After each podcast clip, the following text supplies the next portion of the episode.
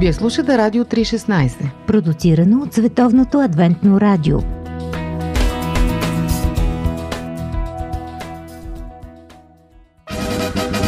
Какво да кажем Какво да кажем за... Какво да Какво кажем? да кажем за... И какво да кажем за... Какво да кажем за... за... Кажем за... Какво да кажем за...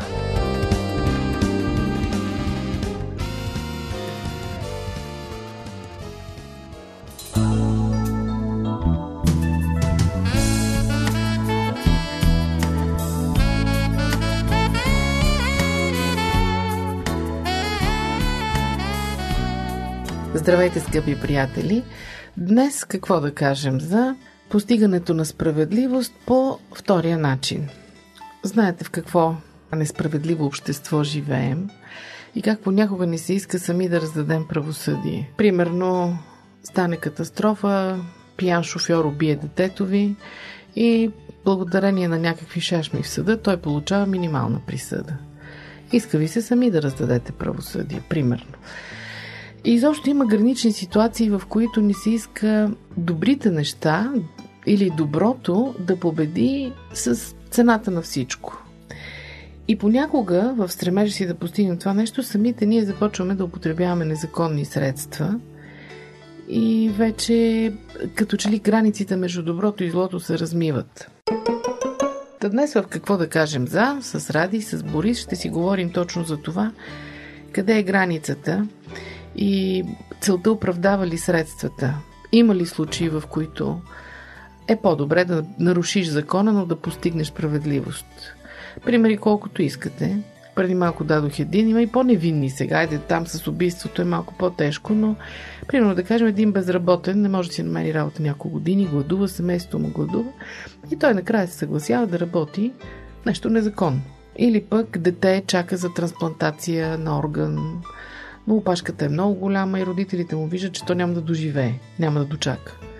И тогава дават подкуп, прошвет и пререждат останалите. Детето им е спасено. И така нататък.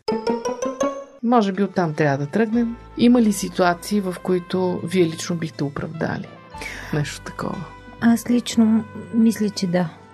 Макар, Пример? че не бих препоръчвала публично човек да го прави, но дълбоко в себе си, ако съм искрена, мисля, че да и се сещам за една ситуация, в която беше свързано с болно дете, чието родители се опитваха да съберат пари за неговата операция и жената работеше при едни богаташи, накратко казано. Те имаха картина, която струваше толкова, колкото беше нужно за операцията. И в крайна сметка бащата се въвлече в престъпление, макар че после това го разби като личност и се отрази зле и на съпругата му, на семейството. Загубиха детето, но, но не знам. Има някакъв човешки момент, в който аз сякаш няма да устоя и, и бих оправдала. Ма тя не се знам. влушава понякога ситуацията, вместо да се оправи при такова. Ако гледаме последиците, влушава се. Но Някой- на моменти не знам дали ще имам силата да... Някой път пък се разрешава. Сложно е. Не бих се ангажирал с оценъчния момент да казвам да, това е лошо, да, това е добро. По-скоро как бих поступил лично аз. Да, да, аз това попитах. Да. Нали? Аз не вярвам на тая максима, че целта оправдава средствата.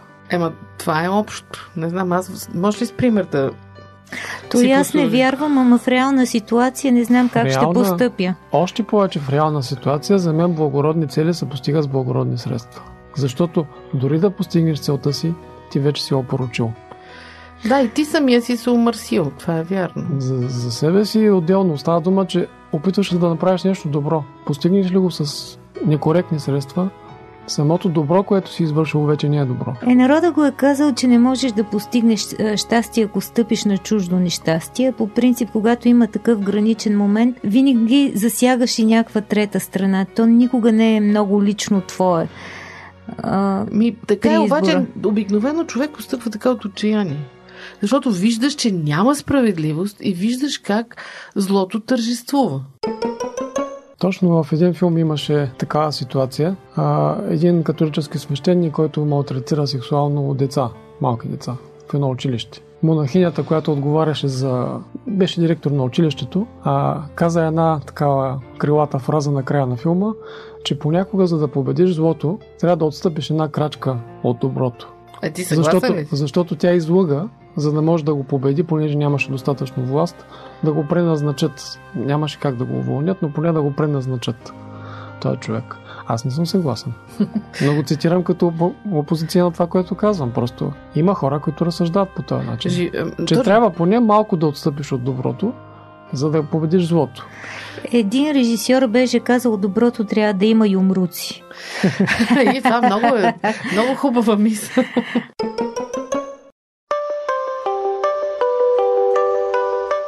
Издателство Нов живот. Доктор Джозеф Кидър. Величие. Преживяване на истинското поклонение. Доктор Джозеф Кидър е роден в Ниневия, Ирак. Емигрира в САЩ, след като е прокуден от ортодоксалното си семейство за това, че става християнин. Днес работи като преподавател по духовно развитие и лидерство в университета Ендрюс. Темата, която най-силно го вълнува, е поклонението пред Бога. За него това е среща, която променя живота на човек за винаги. Как да се покланяме на Бог, Вседържителя на Вселената, нашия Създател и любящ Спасител? Кога му се покланяме истински и кога не? Защо да му се покланяме? Всички тези въпроси и техните отговори в Величие от доктор Джозеф Кидър.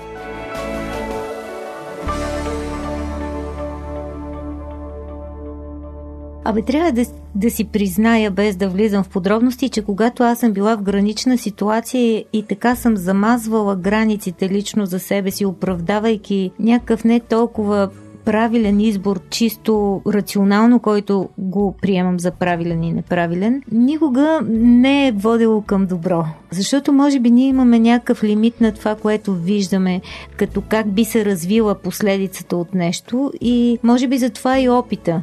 Нали, опитвала съм такива моменти. Лично. Лично. Но съм си дала сметка, че резултата не ме удовлетворява. Само, че вижте сега, примерно, граф Монте Кристо е една любима история на поколения и поколения хора от mm-hmm. цял свят. Там, там точно това се възхвалява. Отмъщението. Отмъщението и то с много долни средства. Нали, той е възпят като герой в крайна сметка, че постига отмъщение, въпреки полиция, съд и прочие, защото полицията и съда не раздават правосъдие. Историята, която е, и той пра... сам си Историята, го която е прадядо на всички екшени. Обаче Може то би е... За отмъщение. Другата гледна точка е справедливостта, възстановяване на справедливостта. Еми ето в името на справедливостта той ни извърши доста нарушения. Там краде, убива, ала, бала, имаше разни, сега да не разказвам. Все пак е приключенски роман. Да, но а, маса а, други романи, филми са легнали точно върху тази идея и много хора изповядват тази идея в реалния живот. Казват, след като тук е правосъдието ни е скапано в тая държава, след като а, виновните не си получават заслуженото, а си плащат и си излизат, значи ние ще раздадем правосъдие.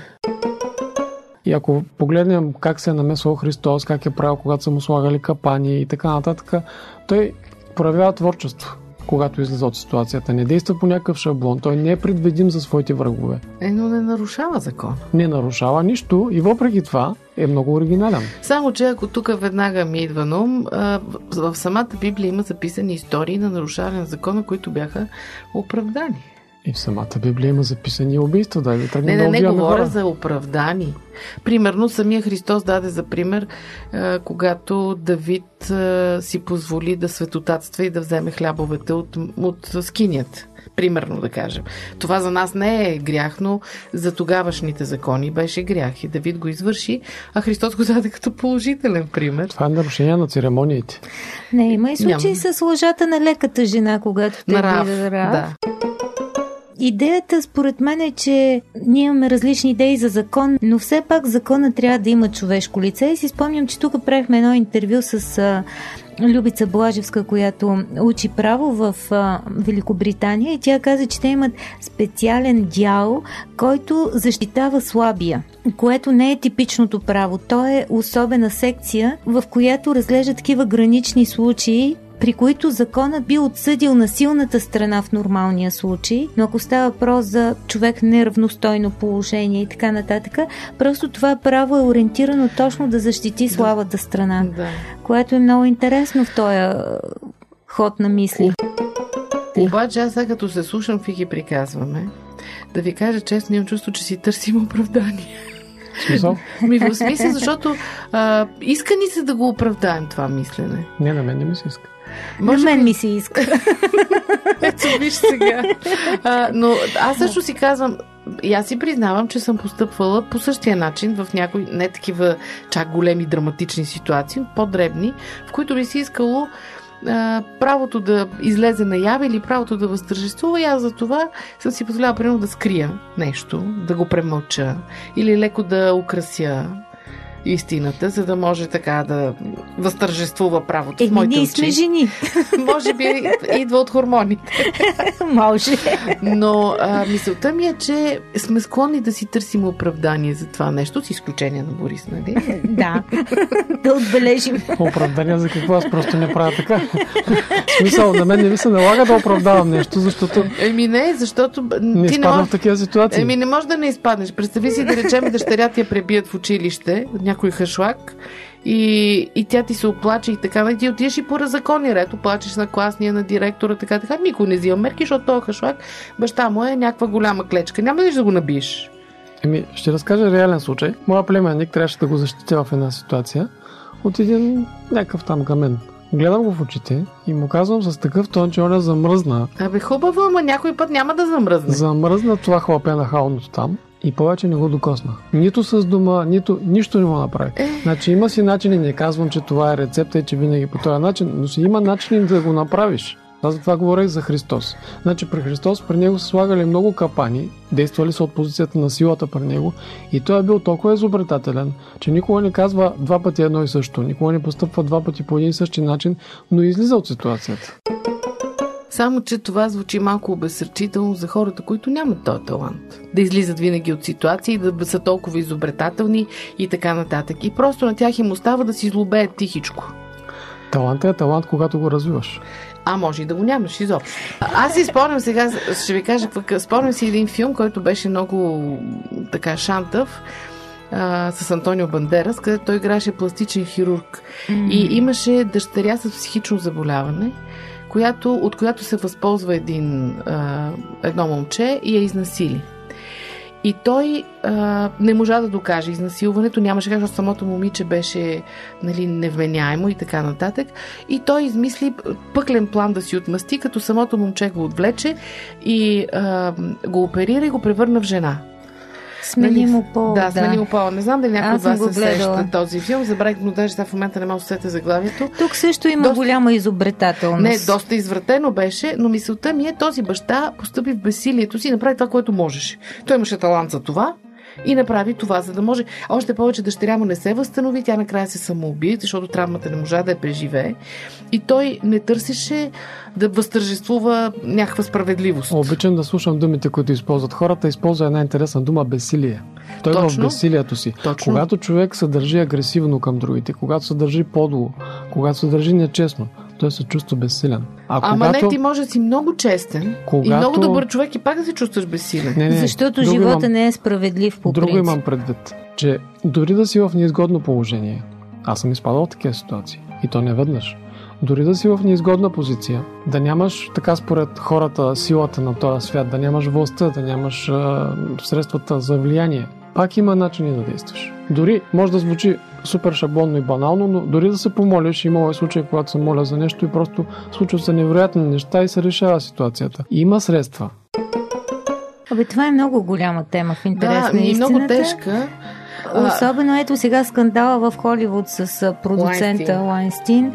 Това е друга тема, разбира се, но а, виждаме, че ето хора с голяма известност, жени, а, с голяма с известност, години. с изключителен талант, които са се превъплащавали в роли, в които ние сме удивени как го правят. Сме. И сме се възхищали, се оказва, че са минали а, кастинг на дивана и всъщност цялото това нещо, което са постигнали, а, се дъл... им е оставило белези и травма и, и не е имало говорене. Така че част от а, този тип проблеми, те са най-различни, нали, за които си говорим. Част от проблема е мълчанието. Когато ти си безсилен, нали, липсва справедливостта и в същото време ти мълчиш. Защото някой път си в някаква позиция такава, нали... Неизгодна. Неизгодна. Дори ето имена, които са световни, се оказва, че се чувствали неловко. Да, и то не е лесно, то се иска смелост да застанеш, да кажеш какво ти се е случило. Но става просто, че може би част от разрешението на такъв род неща е да има говорене. По пантофи. Предаване за семейството на Радио 316 ние разсъждаваме тук от позицията на вярващи хора, защото всички сме вярващи. Mm. И наистина това, което Борис каза е така. Винаги една молитва е разрешение дори на най-неразрешимата ситуация, защото това, което имаше нали, един проповедник, една мисъл, че любимата дума на Бог била невъзможно. Е, защото тя е предизвикателство. Хвърля му се ръкавицата да. по този начин. И той опровергава. Да. Всеки от нас, ако се обърне, може да разкаже такива истории в живота си, как Бог се е намесвал и е разрешавал проблем по чуден начин. Това всеки вярващ човек го е преживял.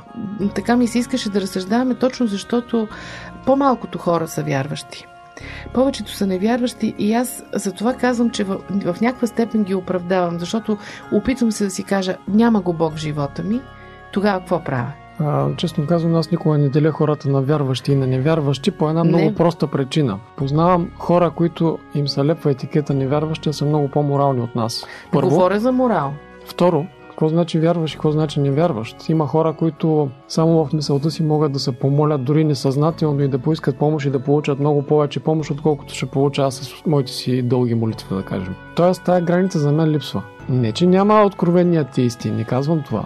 Е да си говорим реално. Какво значи вярващи и невярващи? Обикновено това е етикет на вярващи хора, които ходят на църква да говорят за другите като за невярващи. Ама аз не го казвам като вярващ и невярващ, като по-висши и по-нищи, ти не ме разбра. Не, не, аз нямам предвид висши Значи вярващ и невярващ. Човек, който вярва в Бога и човек, който не вярва в Бога. Това е въпрос на личен избор. Вярващият в такава ситуация, която ни обсъждаме тук, има предимство, защото може да се помоли, а невярващият няма на кой да се помоли.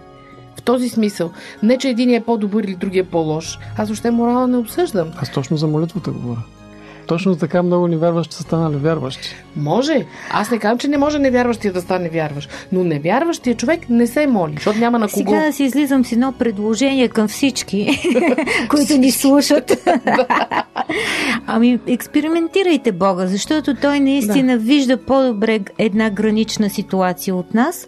И общо взето, ако направим моралния избор, понеже всеки може да направи такъв, независимо дали е вярващ или невярващ, да, да направим да. моралния избор, а, просто експериментирайте и вижте как би се развила една ситуация и, и, и всъщност може да видите и Божиите следи в това. Това беше хубав финал. Благодаря ви, уважаеми слушатели, че бяхте с нас. Следващия път ще говорим за... Ще видите тогава. Дочуване.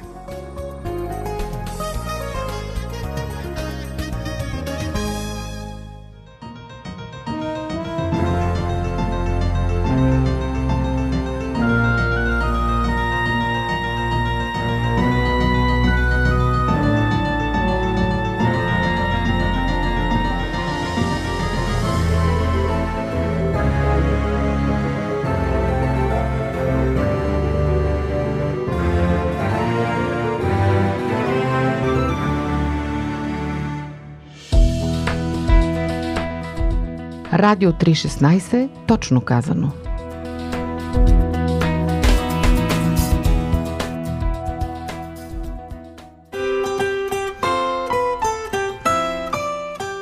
По пантофи.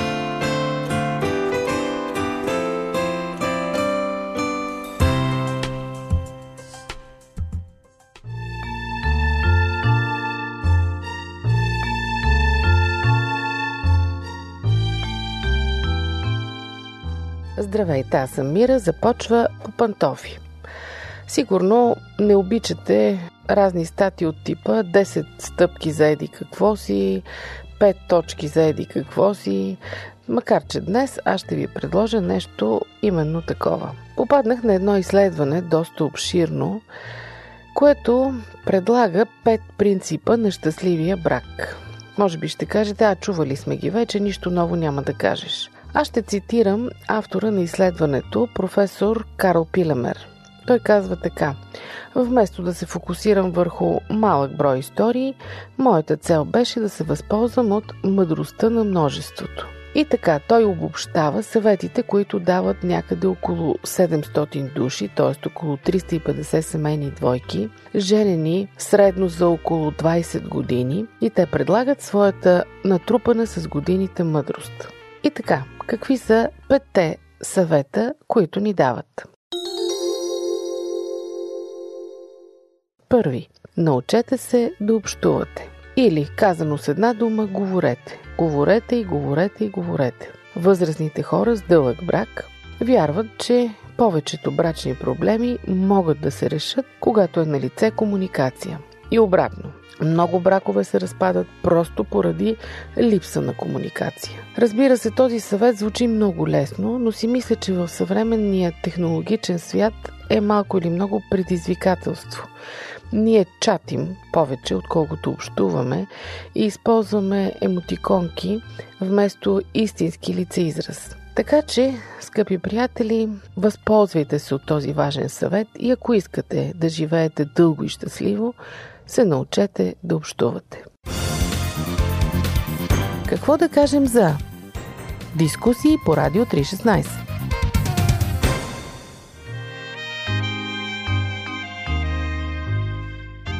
Втори съвет.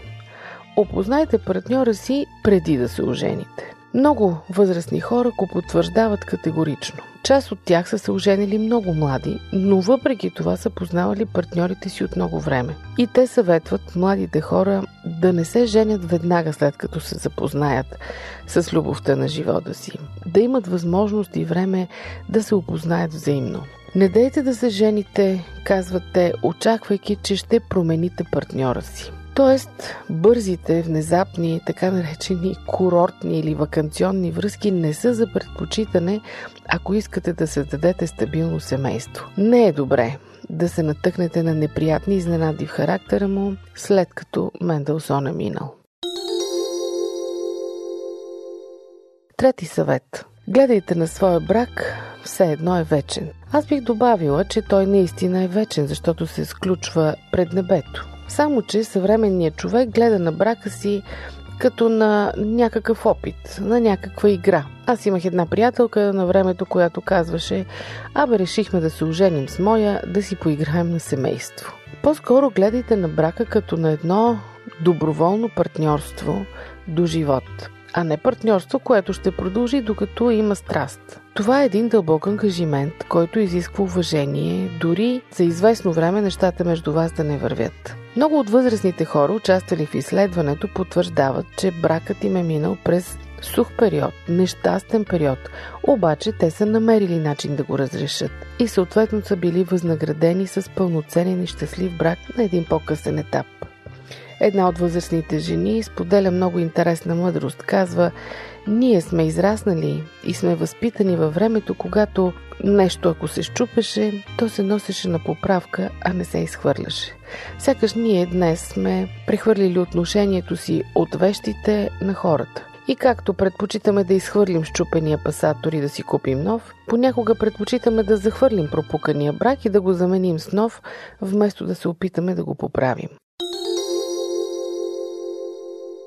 Четвърти съвет на участниците в проучването или четвърти принцип на щастливия брак научете се да работите като екип. Когато човек се жени, той встъпва в брака си със своя минал опит. Той вече е някой, независимо дали говорим за професия, за хоби, за участие в някакъв спорт или каквото и да е, той вече има биография. Другият човек срещу него, неговият любим, също е с човек със своя биография. Майсторлъкът или изкуството на брака е тези две до този момент различни биографии да се съчетаят, да се влеят в един общ поток и всеки да започне да работи за другия. Всеки трябва да гледа на проблемите на другия като на свои собствени, да разглежда проблемите им като общи за двамата. Да не казва това си е мой проблем, а това си е твой проблем. Разбира се, това създаване на екип между двамата отнема време. Няма да стане веднага, така че не очаквайте бързи резултати, но непременно се стремете към това. Особено ако спазвате предишния съвет, третия да гледате на брака си като на вечен, вие имате достатъчно време да го постигнете. И накрая петият съвет, който е много важен, е изберете някой като вас.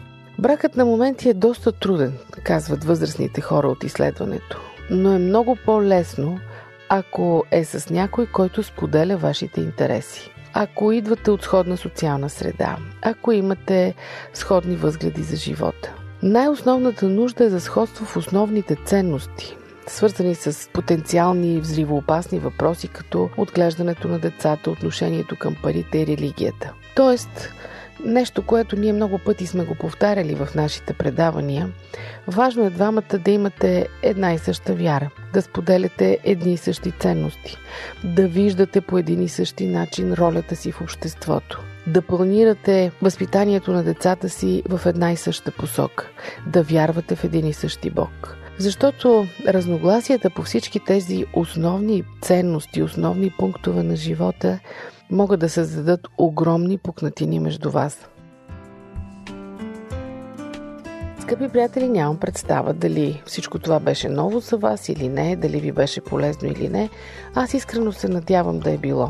Много ми се иска тези от вас, които все още не са създали семейства, да запомнят тези неща, а тези от вас, които са създали да се опитат да ги приложат в тях, защото животът е достатъчно труден и без да си създаваме сами трудности. С пожелание за щастлив и дълъг живот заедно, до следващия път, до чуване от мен мира, това беше по пантофи.